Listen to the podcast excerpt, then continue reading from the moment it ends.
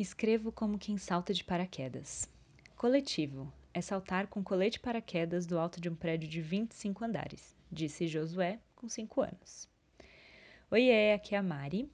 É, passei a semana inteira na concentração e nos preparativos finais para o lançamento da biblioteca do Ailton, que aconteceu hoje de manhã.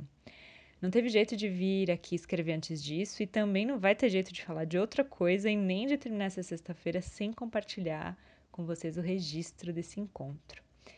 Afinal, não é todo dia que a gente tem a sorte de poder entregar um presente daqueles feitos com muito carinho, por muitas mãos, como um singelo gesto de retribuição para algo pelo qual somos muito agradecidas. Foi com esse coração que eu fui para o encontro com a Ana, que é criadora da Dantes Editora, que é, viabiliza o Selvagem Ciclo de Estudos, e o Ailton.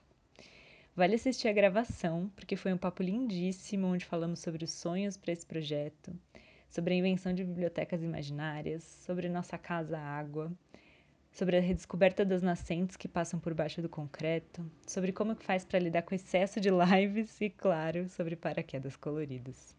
Deixo no e-mail o link para vocês assistirem a conversa completa. E conto também um pouquinho mais sobre a biblioteca, né? Desde o final do ano passado, é, a gente está organizando em comunidade esse acervo para catalogar, organizar e acessibilizar as falas online do Krenak, como uma forma de valorizar e agradecer a generosidade dele em compartilhar tanta sabedoria. Até agora, a gente já tem mais de 150 registros na biblioteca, o que significa muito mais do que o dobro disso em horas de falas, onde ele compartilha toda a visão dele sobre a vida, sobre como a gente pode precisa se reconectar com Gaia, com Pachamama, é, com a vida, como podemos andar sem fazer, sem deixar pegadas tão fortes no mundo e sobre a importância da gente se reconectar com a vida. Para quem não conhece, o Ailton Krenak é uma das vozes indígenas que tem mais visibilidade da atualidade e com isso ele está trazendo várias outras vozes para também terem visibilidade.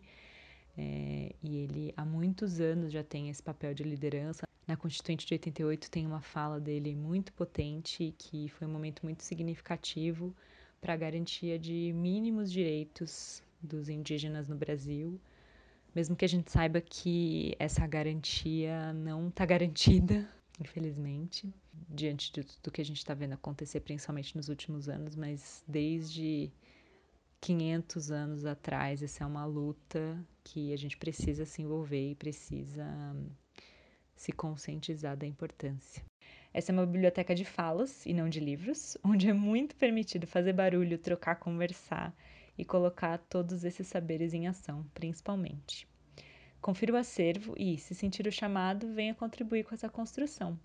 Também está aqui o link para você conhecer a biblioteca e com todo o passo a passo de como você pode fazer para fazer parte. Eu volto na semana que vem para a gente digerir juntos essas e outras ideias. Até já, se cuidem, beijos.